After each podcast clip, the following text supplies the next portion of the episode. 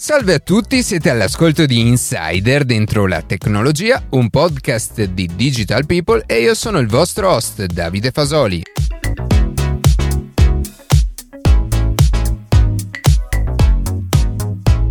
Oggi parleremo di idrogeno nel settore della mobilità sostenibile e cercheremo di capire in quali ambiti potrà e in quali non potrà avere un futuro. Prima di passare alle notizie che più ci hanno colpito questa settimana, vi ricordo che potete seguirci su Instagram a chiocciola dentro la tecnologia, iscrivervi alla newsletter e ascoltare un nuovo episodio ogni sabato mattina su Spotify, Apple Podcast, Google Podcast oppure direttamente sul nostro sito.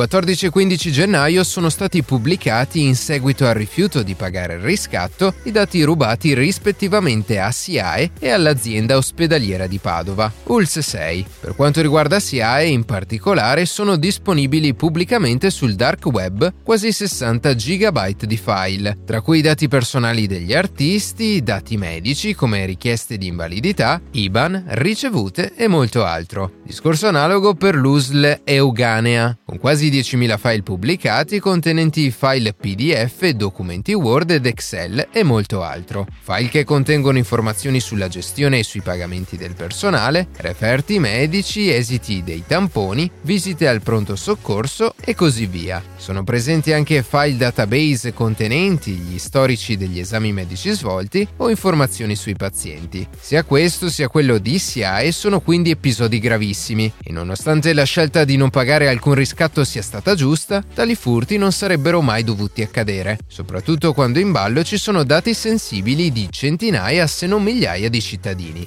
La speranza è che questi episodi siano una lezione e un punto di partenza per una campagna di informazione e sensibilizzazione sul tema della sicurezza informatica, dove nel caso di aziende sia pubbliche che private, ogni dipendente è una possibile porta d'accesso per i dati ed è dunque di fondamentale importanza che ognuno abbia l'educazione e le competenze adeguate per custodire le informazioni.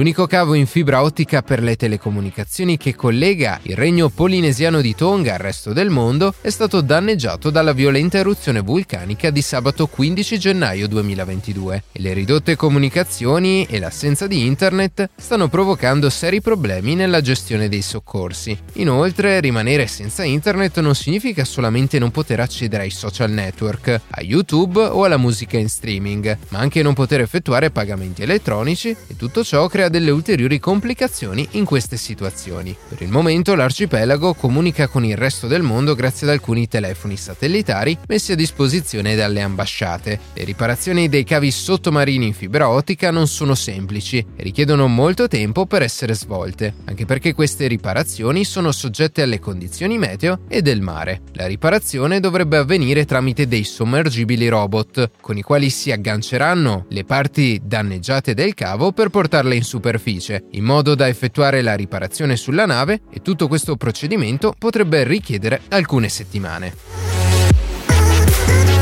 All'insaputa di tutti, questa settimana Microsoft ha annunciato che acquisirà Activision Blizzard, la nota azienda produttrice di videogiochi per PC e per console come World of Warcraft, Hearthstone, Call of Duty e per mobile, tra i quali spicca il celebre Candy Crush. Per ottenere il controllo di Activision Blizzard e di tutte le sue sussidiarie, l'azienda sviluppatrice di Windows intende sborsare un capitale di 68,7 miliardi di dollari, un'operazione finanziaria nel settore videoludico che, se dovesse andare a buon fine, scalzerebbe il record recentemente raggiunto da Take-Two con l'acquisizione di Zynga per quasi 13 miliardi di dollari. In questo caso, salvo aggiornamenti dell'ultimo minuto, l'assorbimento di Activision da parte di Microsoft deve essere approvato da dalle autorità regolatorie, le quali avranno il compito di stabilire se un'operazione finanziaria di tale portata potrebbe rappresentare un rischio per la concorrenza nel settore videoludico.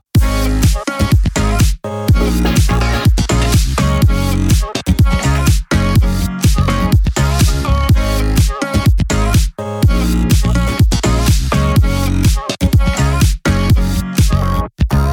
24 aprile 2021 è stato presentato in Consiglio dei Ministri il testo definitivo del Recovery Plan, ovvero il piano nazionale di ripresa e resilienza che desinea le misure da attuare al fine di consentire la piena ripartenza del paese dopo lo stop causato dalla pandemia da Covid-19. Alla seconda delle sei missioni presenti nel testo, energia rinnovabile, idrogeno, rete e mobilità sostenibile, sono stati stanziati circa 18 miliardi di euro, di cui 2 miliardi solamente per la voce idrogeno, una particolare soluzione energetica caratterizzata da una vasta gamma di proprietà utili, di cui parliamo proprio oggi con Matteo Gallo, autore di questo podcast.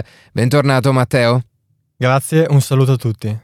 Partendo dalle basi, eh, puoi dirci che cos'è concretamente l'idrogeno e quali sono le modalità con cui è possibile ottenerlo attualmente?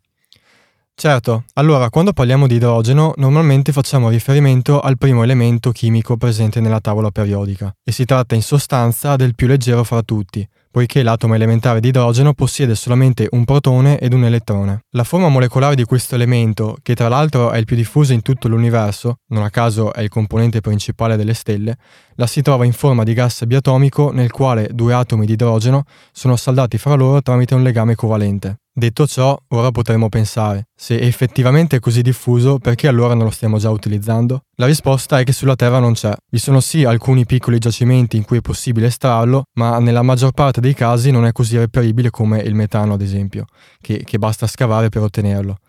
E se fossimo su uno dei pianeti gassosi come Giove o Saturno non avremmo problemi, ma eh, allo stato attuale delle cose l'unica maniera per ottenere idrogeno molecolare è ricavarlo tramite processi particolari.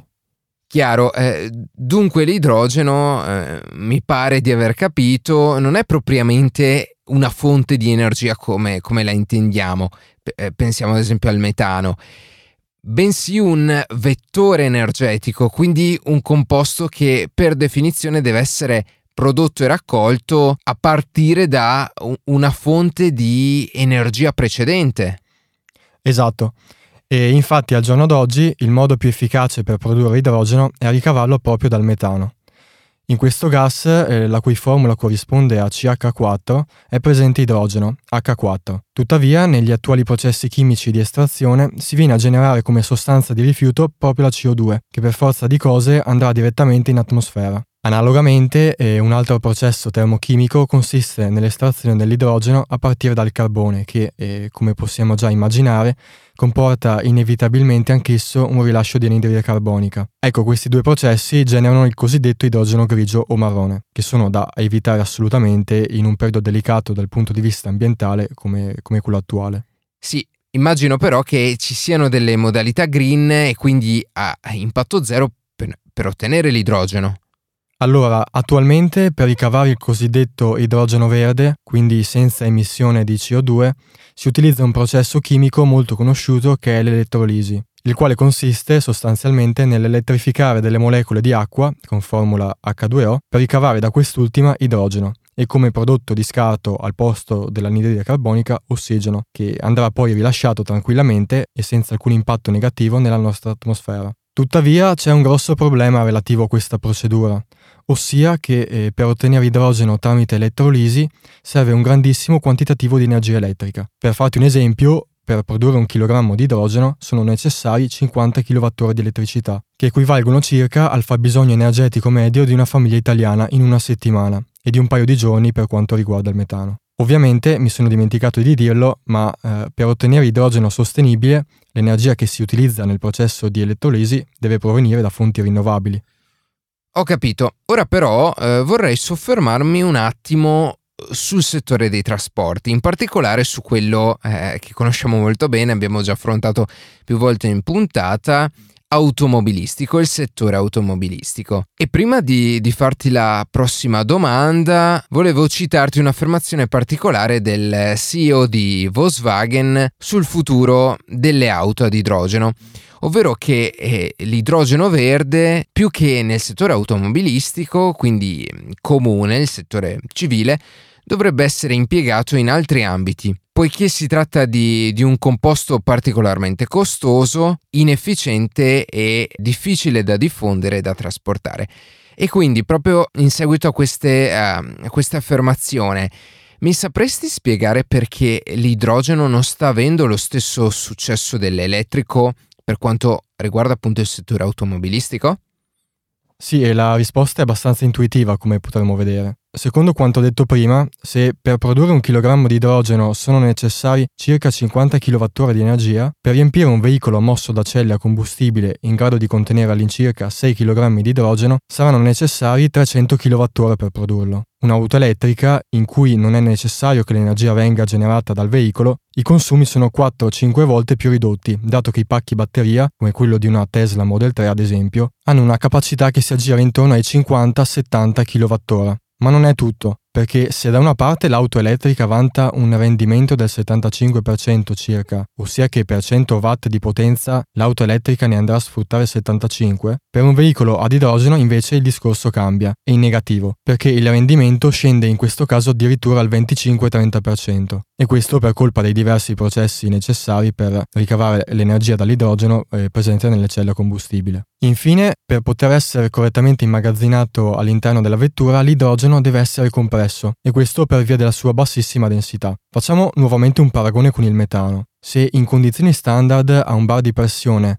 il metano ha una densità di 0,72 kg su metro cubo, l'idrogeno ottiene solamente un magro 0,9%. Quindi, per poter essere utilizzato nelle auto ad idrogeno, questo gas così leggero deve essere immagazzinato in modo tale da aumentarne considerevolmente la densità, per evitare appunto di portarsi dietro ogni volta un rimorchio pieno di gas. E per ottenere quindi i 5-6 kg che può contenere la macchina, eh, l'idrogeno deve essere compresso fino a 700 bar, ovvero 700 volte la pressione normale. Poi un'altra soluzione può essere la liquefazione, ma anche in questo caso risulterebbe un processo eccessivamente dispendioso perché eh, per ottenere tale condizione si dovrebbe abbassare la temperatura a 273 gradi sotto lo zero. Lo Space Shuttle ad esempio funzionava con idrogeno e ossigeno liquido, però eh, stiamo parlando della NASA e di budget decisamente più elevati di un cittadino comune. Sì, e mi viene da pensare che la stessa infrastruttura di ricarica, allo stato attuale delle cose, eh, non sia nemmeno paragonabile a quella realizzata appositamente per, per i veicoli elettrici, che sappiamo essere elemento cardine della eh, mobilità sostenibile promossa all'interno appunto del PNRR che, che citavamo prima ma allo stesso tempo penso sia logico pensare che eh, la questione della, della rete di ricarica per le auto a idrogeno non sia un problema di base, bensì una eh, diretta conseguenza del fatto che il settore del fuel cell electric vehicle è attualmente poco affermato nel, nel mercato automobilistico.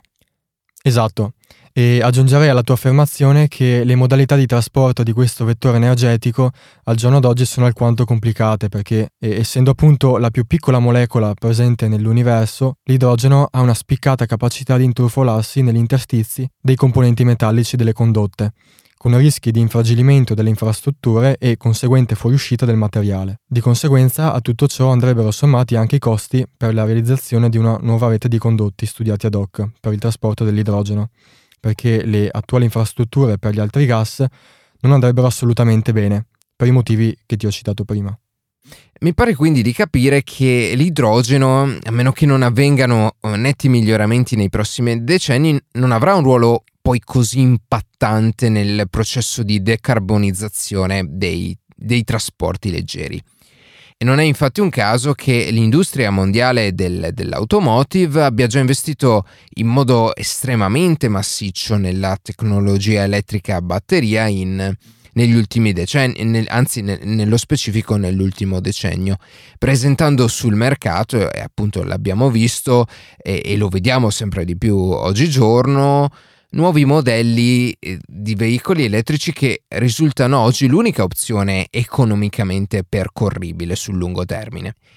Se però spostiamo la prospettiva e facciamo riferimento al trasporto pesante, mi viene da pensare a camion per il trasporto di merci, autobus per la mobilità urbana, trasporto ferroviario, navale. Anche per questi casi vale eh, il ragionamento che abbiamo fatto in precedenza, ovvero che l'idrogeno attualmente non è una soluzione economicamente e logisticamente realizzabile?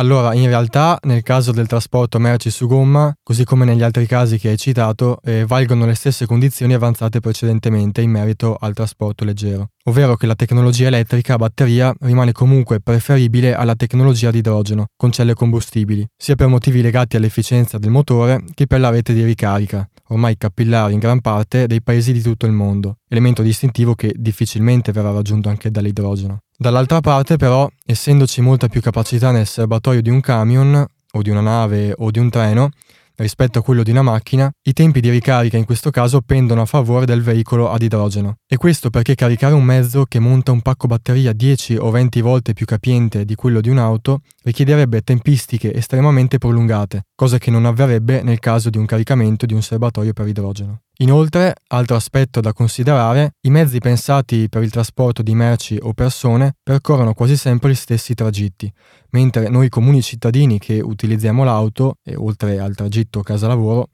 non sappiamo per quale motivo domani o dopodomani dovremo spostarci e men che meno il tragitto preciso che andremo a fare. Di conseguenza, produrre attraverso ad esempio impianti fotovoltaici e contemporaneamente distribuire idrogeno verde in grandi centri dislocati nel nostro paese diventerebbe in questo caso una soluzione ideale per tutti quei mezzi pesanti che percorrono ogni giorno le stesse strade, gli stessi binari o le stesse rotte fermo restando che il problema alla base rimane sempre lo stesso, ovvero che eh, per produrre così tanto idrogeno serve ancora più energia rinnovabile, cosa che eh, attualmente non abbiamo.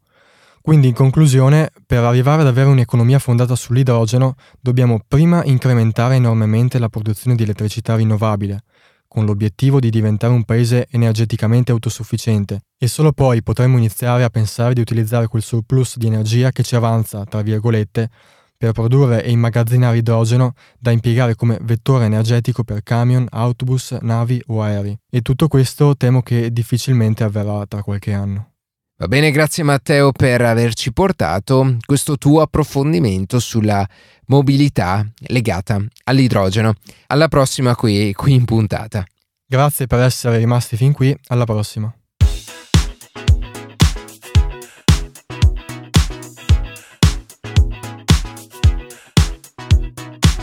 E così si conclude questa puntata di Insider dentro la tecnologia. Io ringrazio come sempre la redazione e in special modo Matteo Gallo e Luca Martinelli che ogni sabato mattina ci permettono di pubblicare un nuovo episodio. Per qualsiasi tipo di domanda o suggerimento scriveteci a redazione chioccioladentrolatecnologia.it, seguiteci su Instagram a chioccioladentrolatecnologia dove durante la settimana pubblichiamo notizie e approfondimenti. Qualsiasi caso nella descrizione della puntata troverete troverete tutti i nostri social. Se trovate interessante il podcast condividetelo che per noi è un ottimo modo per crescere e non dimenticate di farci pubblicità. Noi ci sentiamo la settimana prossima.